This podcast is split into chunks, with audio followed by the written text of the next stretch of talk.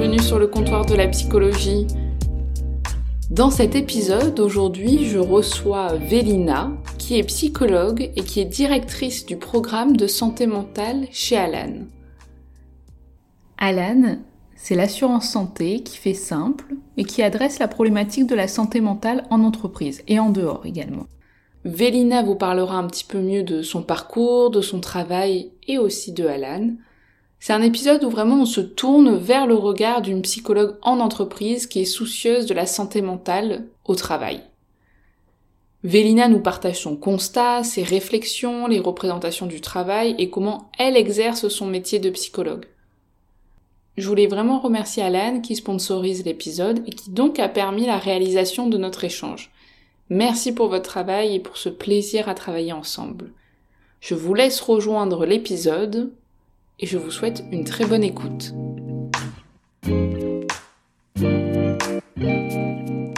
Donc ravi de te rencontrer Vélina un petit peu plus et que tu viennes sur mon podcast euh, me parler de ton parcours parce que je suis euh, très curieuse d'en savoir un petit peu plus sur ton cheminement de passer de l'hôpital, puisque tu, tu, as travaillé à la salle pétrière, jusqu'à l'entreprise. Est-ce que tu peux nous résumer, nous parler un petit peu de ce parcours?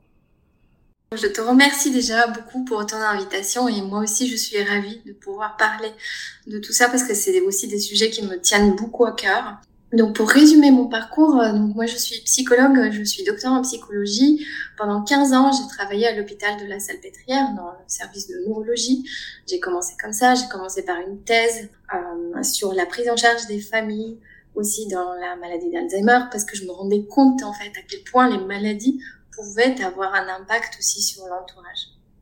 J'ai également fait un master en neurosciences cognitives euh, parce que je trouvais le domaine des relations entre le cerveau et les pensées et le comportement excessivement intéressant. Donc ça m'a permis d'apprendre aussi énormément de choses.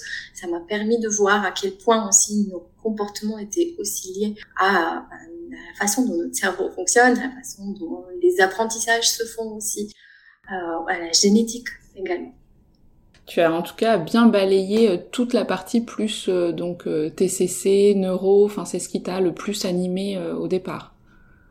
Exactement. Oui. Et donc je me je me rendais quand même compte en fait avec toutes les années que pendant lesquelles j'ai travaillé à l'hôpital, à chaque fois je me suis rendu compte à quel point c'était difficile pour les gens de, de consulter, à quel point ils pouvaient attendre pendant très longtemps avant de demander de l'aide. Et, et donc c'est un point très important, je pense, qu'il faut petit à petit aborder. Et je pense que c'est très important d'aller vers la santé mentale de cette façon et de faire de la prévention. Donc, euh, quand il y a eu le confinement, j'ai créé un projet qui s'appelait Planète Psy qui consistait à donner beaucoup d'informations sur Instagram sur différents problèmes, notamment les crises de panique, la dépression, l'anxiété, l'anxiété sociale aussi, d'autres phobies. Et en fait, je me suis rendu compte à quel point les gens avaient besoin de ces informations-là, qu'ils n'allaient pas forcément les chercher aussi aux bons endroits, qu'il y a énormément aussi de charlatanisme, de gens qui expliquent des choses qui sont fausses aussi, et à quel point c'est difficile pour les gens de se repérer dans tout ça, et à quel point finalement ils vont rester comme ça sans solution pendant plusieurs années. Et on sait qu'en France, par exemple, l'errance diagnostique peut aller jusqu'à 7 ans certaines maladies, avec toutes les conséquences que ça comporte à la fois pour le patient, parce que la prise en charge va se retrouver complètement modifiée. Et en fait, il y a une meilleure espérance aussi. Enfin, disons que la façon de traiter le problème en fonction de s'il est pris en charge rapidement, et va être complètement différente de si on prend beaucoup d'années où les choses s'installent aussi, avec toutes les répercussions que ça comporte aussi et que ça implique pour l'entourage de la personne malade. Il y a toutes les difficultés d'accès aux soins également, avec euh, évidemment de véritables déserts médicaux les gens ne savent pas forcément vers qui se tourner. Et puis des fois, euh, bah oui, évidemment tout le manque aussi de, de professionnels. C'est pas évident de pouvoir les contacter, c'est pas évident de pouvoir prendre rendez-vous. Moi, je sais quand même à l'hôpital de la Salpêtrière où je travaillais, des fois les rendez-vous étaient euh, on devait attendre pratiquement huit mois pour avoir une consultation pour certaines problématiques, notamment pour la prise en charge des enfants quand ils avaient des, certaines maladies. Et du coup, qu'est-ce qui fait justement que tu as débarqué dans le milieu de l'entreprise?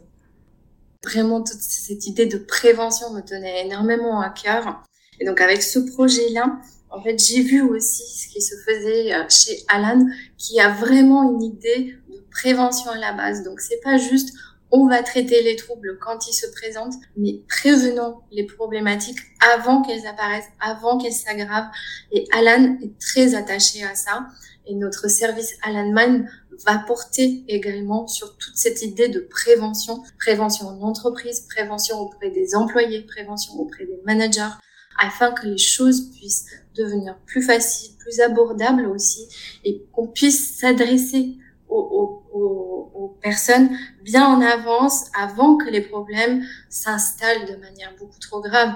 On peut parler par exemple du burn-out. Des fois, on voit à quel point il peut être difficile pour les gens de, de s'en sortir et à quel point ce sont des choses qui s'installent progressivement. Et je pense que plus on agit en avance, mieux c'est et plus on va réussir à, à, à, prévenir certaines problématiques qui sont très graves. Après, c'est vrai que je trouve que en effet, dans, dans, le contexte, dernièrement, il y a eu euh, plusieurs difficultés qui ont été mises en avant, et à côté de ça, donc plusieurs euh, entreprises ou euh, même voilà, l'État s'est beaucoup intéressé à la santé mentale de la population, mais pour moi, ça a quand même toujours existé cette souffrance au travail. Je me souviens même quand il y avait les suicides chez France Télécom, enfin le, le, ministre du Travail, il me semble qu'il avait mis en place un plan national pour percevoir tous ces euh, risques psychosociaux et ça n'a pas donné forcément grand chose en termes de changement. Donc toi c'est vrai que tu parles de mhm. ce qui se passe aussi en amont en termes de prévention, mais j'ai quand même la sensation que c'est difficile de penser à la santé mentale au travail ou même la santé mentale du travailleur, c'est pas pareil d'ailleurs, sans avoir une réflexion aussi de fond sur ce système du travail. Bon, bien sûr, il s'agit de beaucoup, beaucoup de choses qui se mélangent, je pense. Mais d'une part, il faut savoir que l'entreprise a une obligation légale d'assurer la sécurité de ses employés et de s'occuper de sa santé, en fait. Donc, il s'agit à la fois de la santé physique et de la santé mentale. Et c'est vrai que c'est plus facile de s'adresser à la santé physique. On a moins de préjugés, on a on est moins gêné pour ça aussi, on a moins l'impression d'être intrusif aussi. Mais en fait, je pense aussi que la santé mentale doit devenir tout simplement une, euh, une, autre, enfin, une part entière de la santé et qu'on devrait s'en occuper de la même manière qu'on va proposer des cours de sport aux employés. Parce que c'est facile évidemment de leur proposer du sport, de l'alimentation saine, euh, des, euh, des journées de cohésion, des choses comme ça. Mais en fait, dès qu'on parle de santé mentale, en fait, on touche à tous les préjugés que cela comporte, tous les tabous aussi. C'est difficile en France d'en parler. On est un des pays quand même qui, dans lequel on a du mal à dire quand on est déprimé, quand on a une phobie, quand on a une difficulté. C'est terriblement difficile de le dire aux autres. Moi, je vois des gens qui, qui vont le cacher même des fois à leur famille, à leur entourage très proche, parce qu'ils ont honte, parce que ça rime un peu à de la faiblesse, alors que c'est pas le cas. Et il faut vraiment que petit à petit, on arrive à se dire que non, la santé mentale, ben, en fait, ça touche tout le monde, qu'on peut tous avoir une difficulté à, un moment donné. Et ça peut être vu de différents angles. Évidemment, ça, il s'agit pas que l'entreprise remplace, en fait, ce qui peut être fait en individuel mais il est important d'adresser certains problèmes. Et effectivement, actuellement, le travail en entreprise comporte aussi des risques. Et les choses ont changé, hein, évidemment. Euh, il y a certaines choses qui se sont améliorées avec les années. Globalement, peut-être la pénibilité, les conditions d'hygiène qui sont améliorées, euh, les conditions de vie s'améliorent.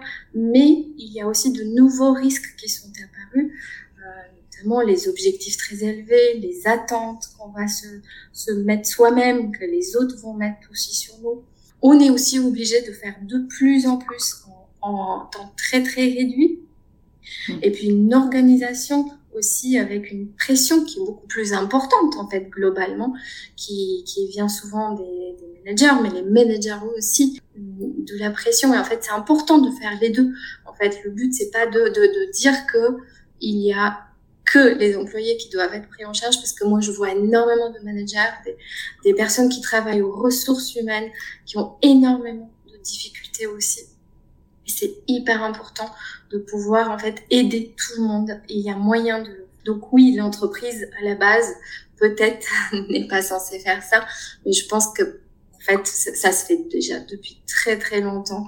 Et, ça existe, hein, les psychologues au travail, comme tu le dis, ça existe depuis très longtemps. On essaye de prévenir les risques psychosociaux. Mais c'est là où je pense que c'est important qu'on agisse plus vite. C'est faire de la prévention, expliquer certaines choses. Et moi qui a vraiment une formation en, neurosciences, je vois à quel point en fait, il y a certaines choses qu'on peut expliquer qui sont très très simples, notamment dans dans la gestion du stress, à quel point on peut aussi trouver des méthodes qui agissent, qui peuvent être très faciles à mettre en place et que les personnes ne connaissent pas forcément.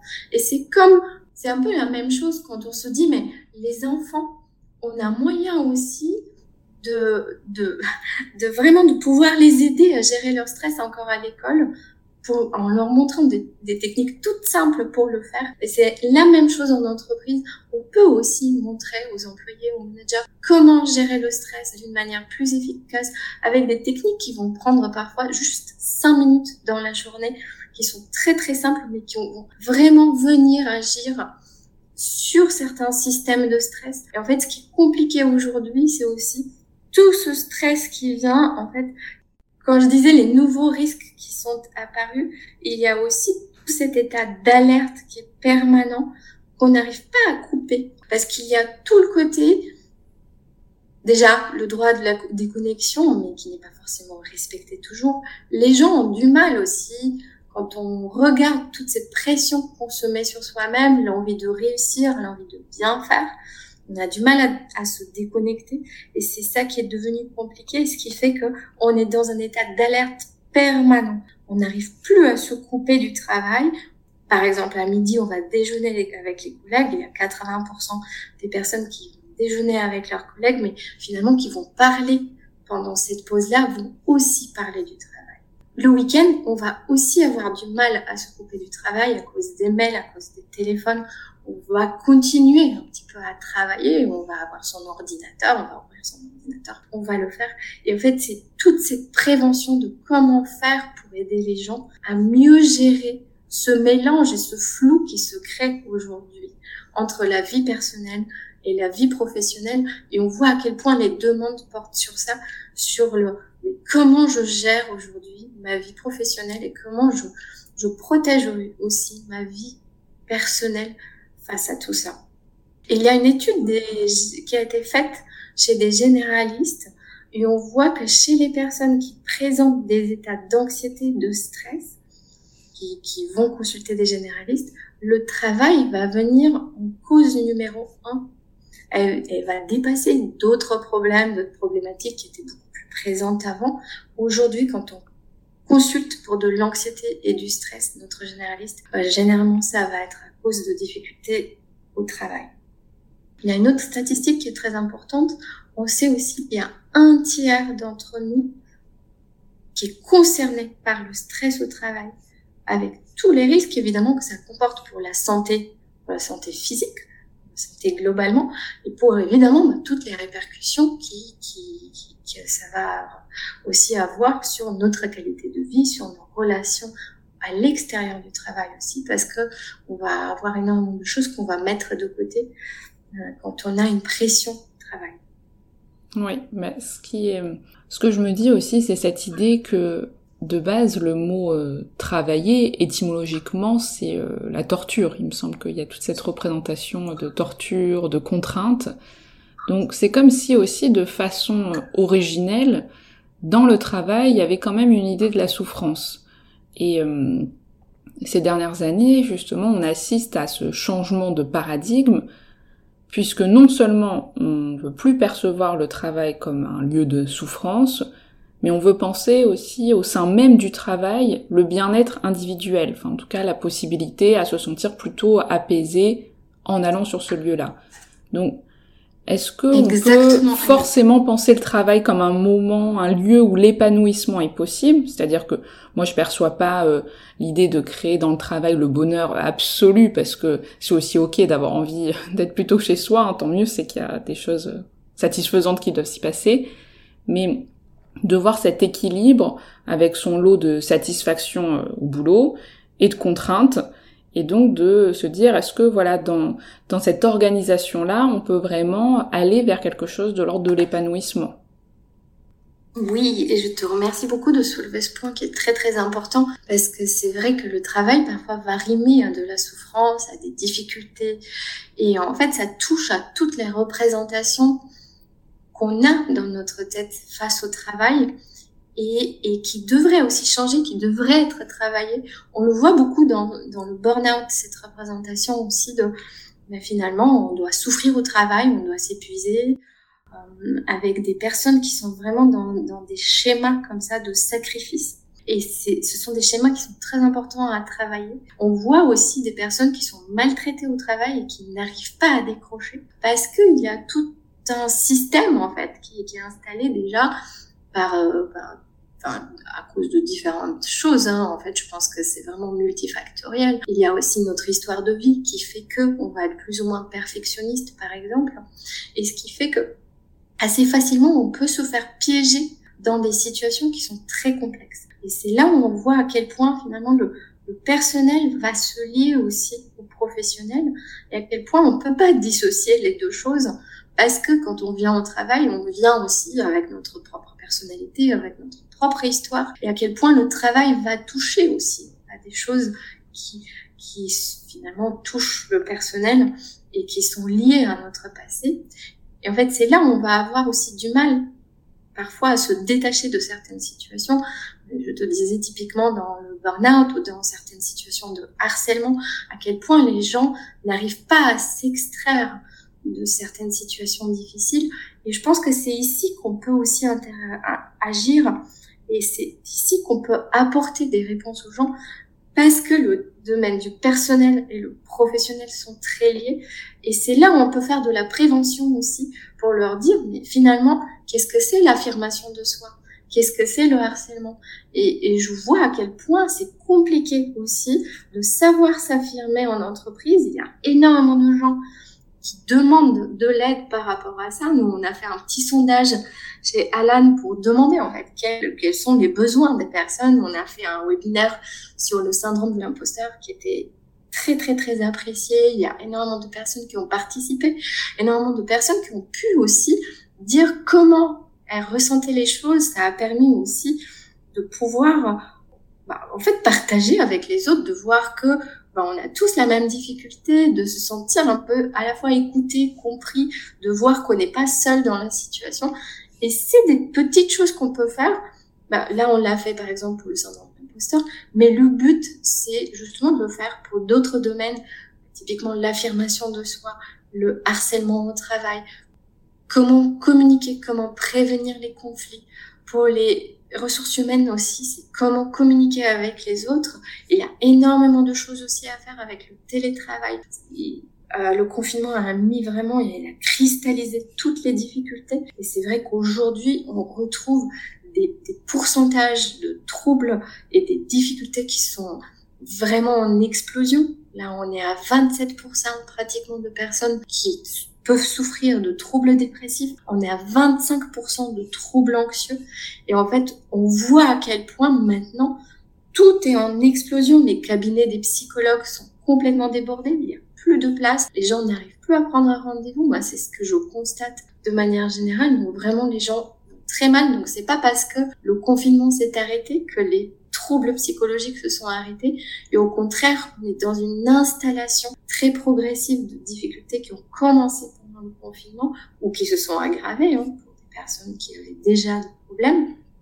Et, et là, on va être en train de gérer une vague énorme qui vient, une vague psychiatrique. Il y a beaucoup de personnes qui, beaucoup de psychiatres qui, travaillent sur ça actuellement et qui, essayent de, de, de prévenir et de dire mais regardez ce qui se passe et il y a vraiment des difficultés qui se sont vraiment installées et qu'on va avoir à gérer pendant les dix années à venir.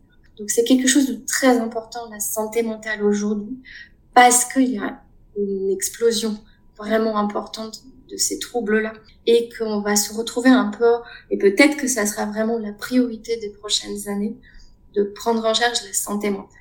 Et je pense que il n'y a pas que l'hôpital ou les cabinets privés qui devraient le faire, hum, parce qu'il y a énormément de, choses à faire en avance, en amont déjà, que c'est pas forcément j'ai besoin d'aller voir un psychologue, parce que je vous disais, bah, les gens, ils ont tendance à attendre beaucoup, beaucoup, beaucoup avant d'aller consulter un psy. Et, et c'est là le problème. Mais en fait, il y a énormément de choses à faire. Et comme tu disais tout à l'heure, bah, le travail n'est pas seulement une souffrance et ne devrait pas rimer avec souffrance, mais au contraire, le travail est quelque chose de très structurant. Donc le travail peut être vu aussi comme une ressource, une ressource qui peut nous structurer, une ressource qui crée notre identité quelque part aussi. C'est important de le voir comme ça, c'est de voir à quel point on peut aussi se construire grâce au travail, à quel point ça, ça peut être formateur, à quel point ça peut nous apprendre des nouvelles choses sur nous, et à quel point finalement ça peut nous apporter. Et on l'a vu aussi pendant le confinement, hein, le fait d'arrêter le travail. C'est aussi une ressource qui nous faisait tenir face à d'autres difficultés. Et à quel point finalement c'est quelque chose qui peut structurer. Donc c'est pas seulement une souffrance. Évidemment, il y a cette dichotomie entre oui, le travail ça peut être une souffrance, il y a énormément de choses qui peuvent être difficiles, il y a cette bipolarité souffrance et ressources.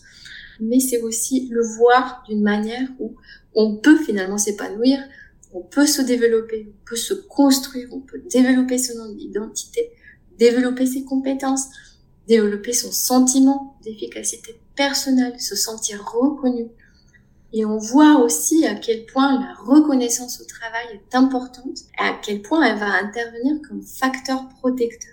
Donc on sait que par exemple, peu importe le stress, peu importe les horaires de travail, finalement si on se sent reconnu, c'est quelque chose qui va nous protéger face à certaines problématiques.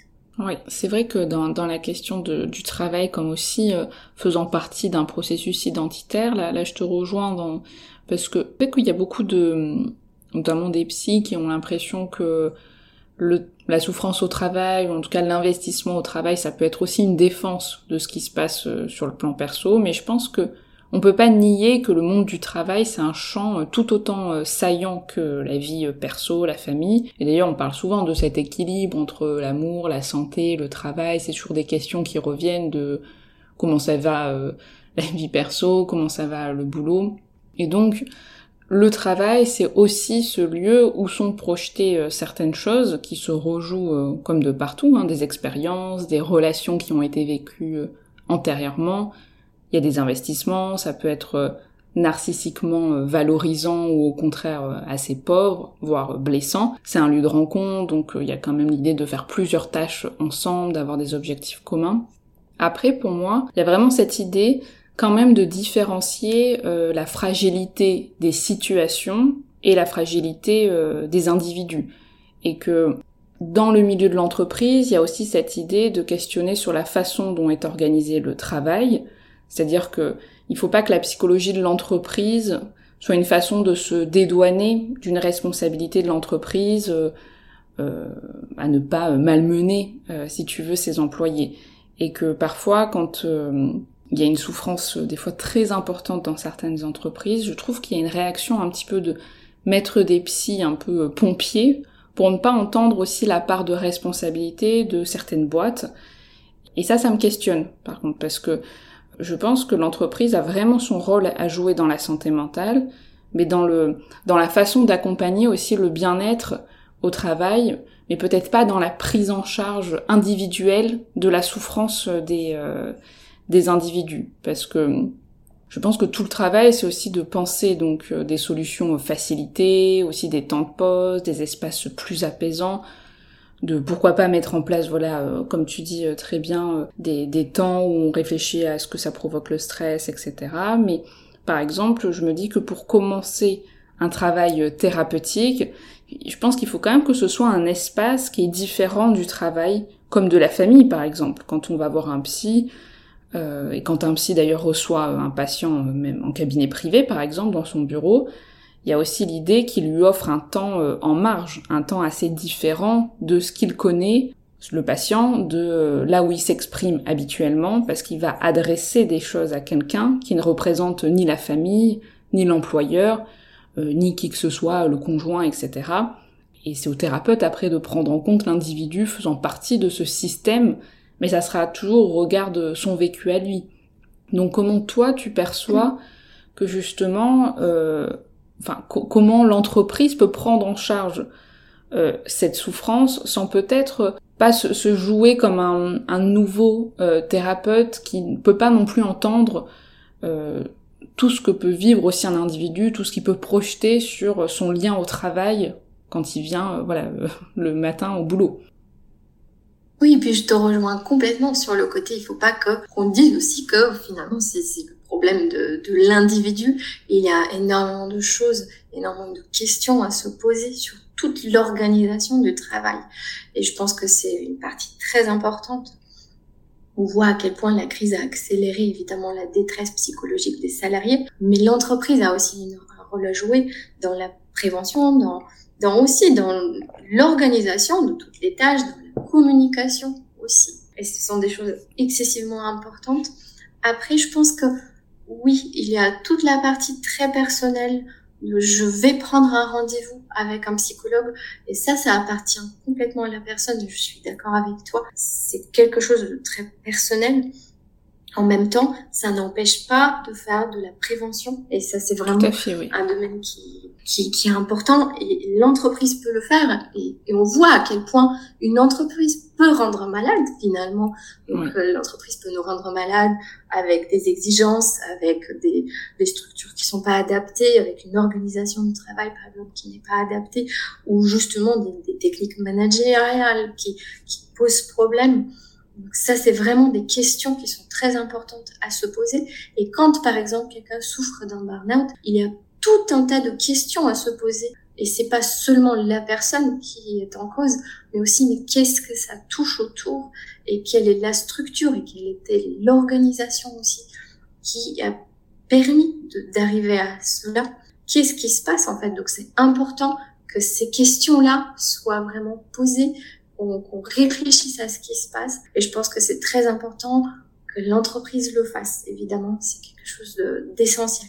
oui, oui, oui. Donc ça, c'est une partie des choses. Et on voit, par exemple, j'étais récemment, j'ai assisté à une conférence sur le burn-out et on nous disait, mais dans le burn-out, on a peut-être 60% d'organisationnel, de hmm. choses qui touchent à l'entreprise et de 40% de problématiques personnelles qui s'ajoutent. Et c'est là où finalement le personnel et le et le et, l'entreprise vont être liées parce qu'en fait on arrive avec notre propre structure, notre propre personnalité. On n'agit pas de la même manière face au stress. On n'a pas la même réaction. On n'est pas tous égaux face au stress aussi, face aux remarques des autres. On a des susceptibilités qui peuvent être différentes. Et c'est là où c'est important, du coup, d'apprendre aux gens, comme je te disais, pourquoi pas intervenir sur l'affirmation de soi, sur la gestion de conflits, pour que les gens soient capables de mieux gérer à la fois le stress, les demandes, euh, le harcèlement parfois si c'est nécessaire, mais aussi, bah, pourquoi pas aussi proposer des séances qui sont gratuites et c'est ce que Alan Mind fait. En fait, il y a personne peut prendre rendez-vous avec un professionnel en plus déjà, mais ça c'est quelque chose qui, qui la regarde, mais déjà on sait que ça va être des, consultations qui sont gratuites et donc ça va être beaucoup plus facile de le faire. Ça, ce sont des consultations qui sont en ligne aussi, donc ça permet aux personnes de pouvoir assez facilement se libérer pour euh, assister à ce type de prise en charge. Parfois les freins des consultations, c'est les gens le disent, hein, c'est euh, je n'ai pas le temps de pouvoir aller consulter, prendre le temps de euh, parfois, ça nécessite de prendre une demi-journée, hein, ça dépend à quel endroit on se trouve. Et ce qu'on a fait, nous, par exemple, c'est, en fait, on propose trois piliers différents qui, qui permettent, en fait, d'aider à prendre en charge la santé mentale. Donc, à la fois, il y a une application de santé mentale qu'on peut utiliser soi-même tout seul sans que ça soit euh, euh, sans que l'employeur euh, ait quoi que ce soit à voir là-dedans. Donc cette application de santé mentale permet juste de nous apprendre à mieux gérer notre stress, à travailler certaines pensées. C'est une application qui permet vraiment de pouvoir travailler certaines pensées qui sont erronées face à certaines situations. Vraiment, ça peut être de tout. C'est la personne qui va mettre quelle est la pensée qui, l'embête, quel est son état et à quoi c'est relié. Par exemple, je me sens stressée, mais qu'est-ce qui me stresse? Est-ce que c'est le travail? Est-ce que c'est la famille? Est-ce que c'est euh, mon enfant? Est-ce que c'est d'autres choses? Et, donc, ça, c'est accessible pour tout le monde? Pardon, c'est accessible pour tout le monde, justement, cette application? Oui, donc cette application est accessible à tout le monde. Elle s'appelle Alan Mind.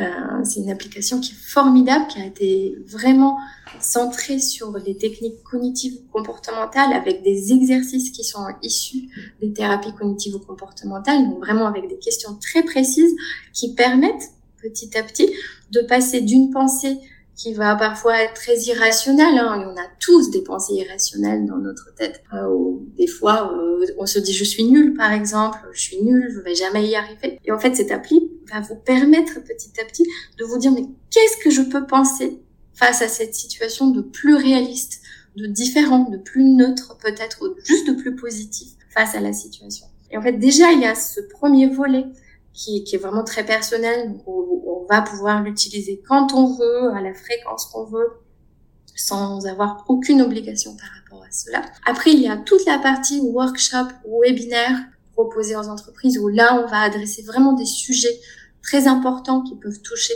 tous les employés, tous les managers.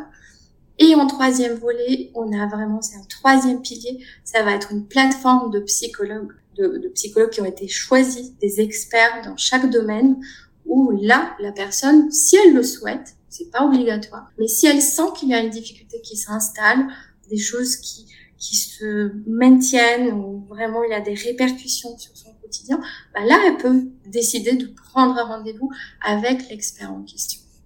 Et je trouve que c'est important dans le sens où en fait, je pense pas que les psychologues puissent tous faire la même chose. On est tous spécialisés dans une problématique ou dans une autre. Je pense par exemple à quelqu'un qui travaille avec nous sur Alan Mind, qui lui, il est spécialisé dans l'affirmation de soi, dans le syndrome d'imposteur, dans l'anxiété sociale, dans la prise en parole en public. D'autres personnes vont être plutôt spécialisées dans l'anxiété, d'autres dans la dépression, d'autres dans le trouble bipolaire, d'autres dans le stress au travail. En fait, ça permet aux gens de pouvoir beaucoup plus facilement trouver la bonne solution pour leur problématique. Hmm. Toi, en tout cas, tu, tu recommandes l'idée justement de faire entrer aussi les psychologues dans le milieu de l'entreprise parce que je trouve que c'est intéressant tout le travail que tu amènes à l'entreprise justement de, réfléchir à, à, ces situations, à ces accompagnements et on entend de plus en plus parler aussi des, des psychologues cliniciens, enfin parce qu'avant on différenciait beaucoup les psychologues du travail qui était dans le côté euh, très euh, ressources humaines, et euh, les psychologues mhm. justement cliniciens des institutions, des hôpitaux. Et, et je trouve que c'est vraiment ultra pertinent que tu amènes un regard où euh, tu as été en contact avec les patients, euh, tu as été dans les cliniques, quoi, à l'hôpital, et de pouvoir justement amener toutes ces connaissances et cette expérience que tu as eue pour créer un environnement différent. Oui, je te remercie de, pointer ça. Et vraiment, je pense que c'est très important. C'est pour ça aussi que ce, ce travail me, ce travail me, me motive énormément parce que je voyais toutes les choses qu'on peut faire en plus quand j'étais à l'hôpital, quand j'étais en clinique privée. Et je voyais à quel point, en fait, il y avait des choses à faire en amont, à quel point on pouvait agir pour aider les gens. Et ça me porte vraiment, et c'est vraiment quelque chose qui a fait que j'ai accepté ce travail aussi, c'est que je me suis dit qu'on peut agir, mais à, une beaucoup plus grande échelle ici, parce que déjà, on va pouvoir dire aux gens qu'il y a moyen d'aller mieux. En fait, souvent, il y a cette idée derrière, quand on consulte pas un psychologue, on se dit, mais finalement, on va pas pouvoir changer. Il y a rien à faire, ma problématique elle est comme ça, ça fait des années que je suis comme ça, je suis née comme ça pour les gens qui sont anxieux typiquement. Ils ont l'impression que jamais ils vont pouvoir changer. Et déjà pouvoir agir dessus, leur dire mais vous savez l'anxiété, oui effectivement on, on, est plusieurs à être touchés, ça fait vraiment c'est quelque chose de très fréquent mais il y a quand même des petites techniques qui peuvent être efficaces. Il s'agit pas de faire de la thérapie pendant 30 ans pour se sortir de ça, mais il y a quand même des choses à faire. Et sur le plan individuel, on peut aussi travailler sur ça. On peut travailler sur le plan d'une entreprise pour gérer le stress, pour apprendre et, et, mettre en place des stratégies qui sont qui sont plus efficaces, pour mettre en place une organisation de travail qui est, qui est plus saine aussi, c'est excessivement important. Mais il y a aussi des choses sur le plan personnel qu'on peut faire assez facilement et n'ayez pas peur de ça. Et c'est mm. là où il y a toute l'intervention, je pense, où, où, il faut briser les tabous petit à petit, il faut donner de l'espoir aux gens, il faut leur montrer que la santé mentale, oui, ça fait partie de tout le reste, qu'il faut qu'on apprenne aussi à prendre soin de soi. Et c'est tout un travail à faire en dehors des consultations psy. Je pense que la psycho n'est pas juste une consultation psy qu'on va prendre avec avec un psychologue à un moment donné quand on aura envie, quand on se sentira aussi capable ou quand c'est vraiment nécessaire.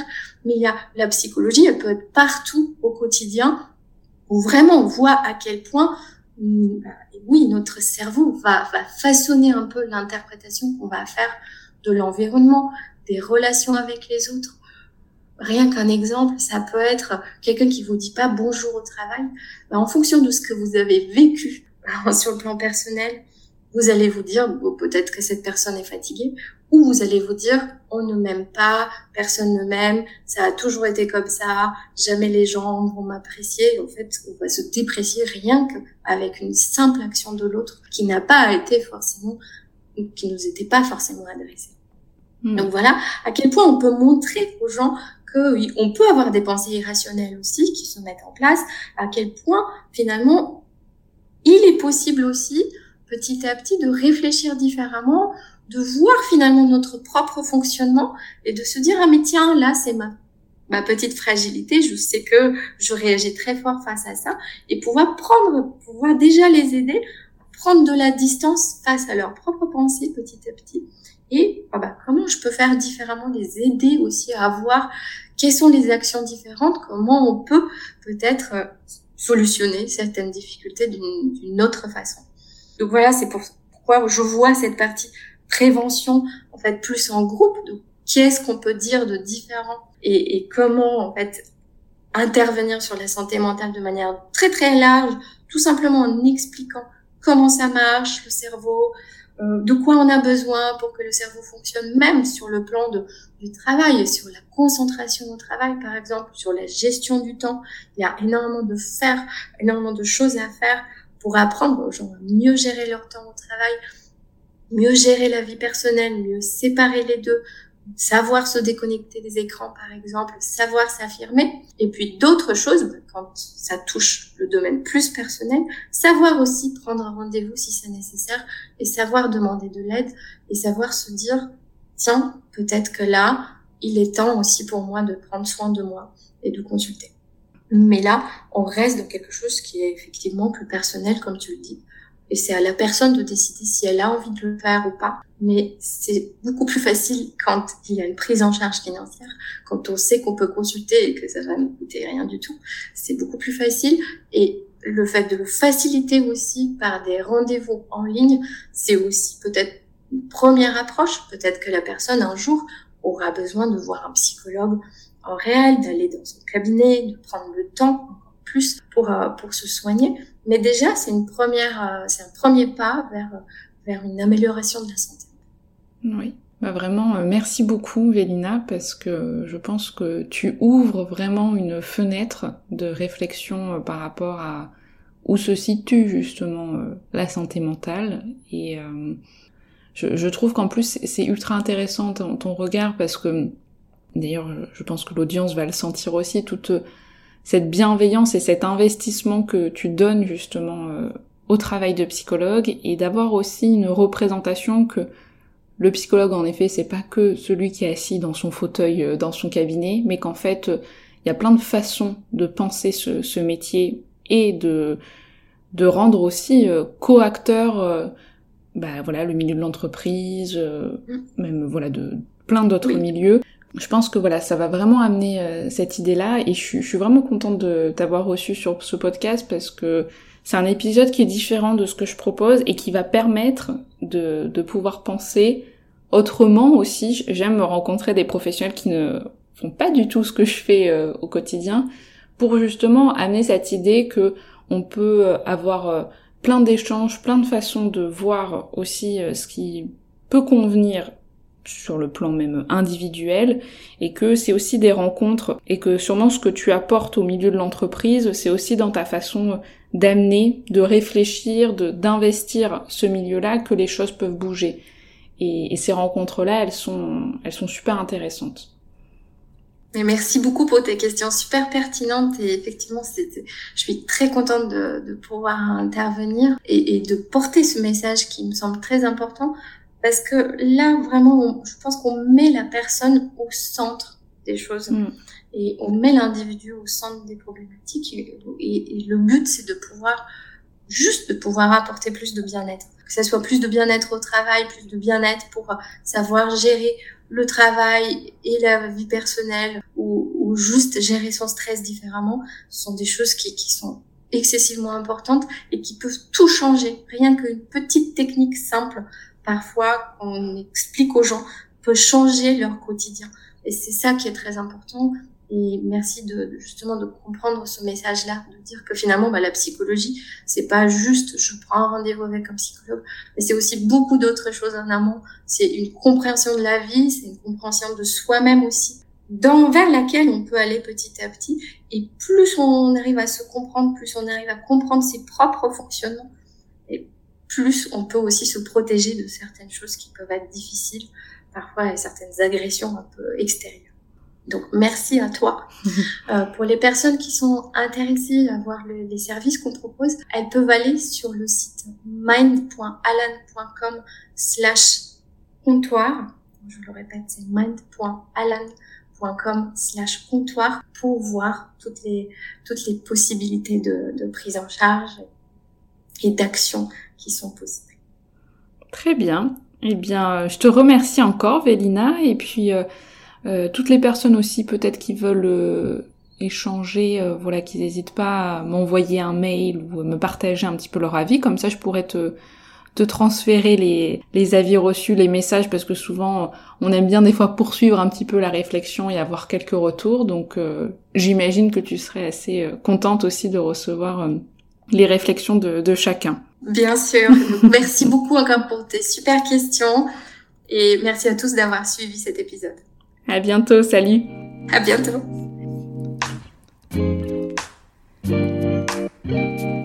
Merci beaucoup d'avoir suivi cet épisode. J'espère que vous avez apprécié cette nouvelle prise de vue. On attend avec impatience vos retours. Merci encore Vélina de t'être prêtée au jeu du podcast et merci Olivia d'avoir permis que l'épisode prenne forme. Je vous souhaite une bonne fin d'année et nous on se retrouve à la rentrée pour de nouveaux épisodes. Passez une bonne journée, une bonne soirée et à très bientôt. Salut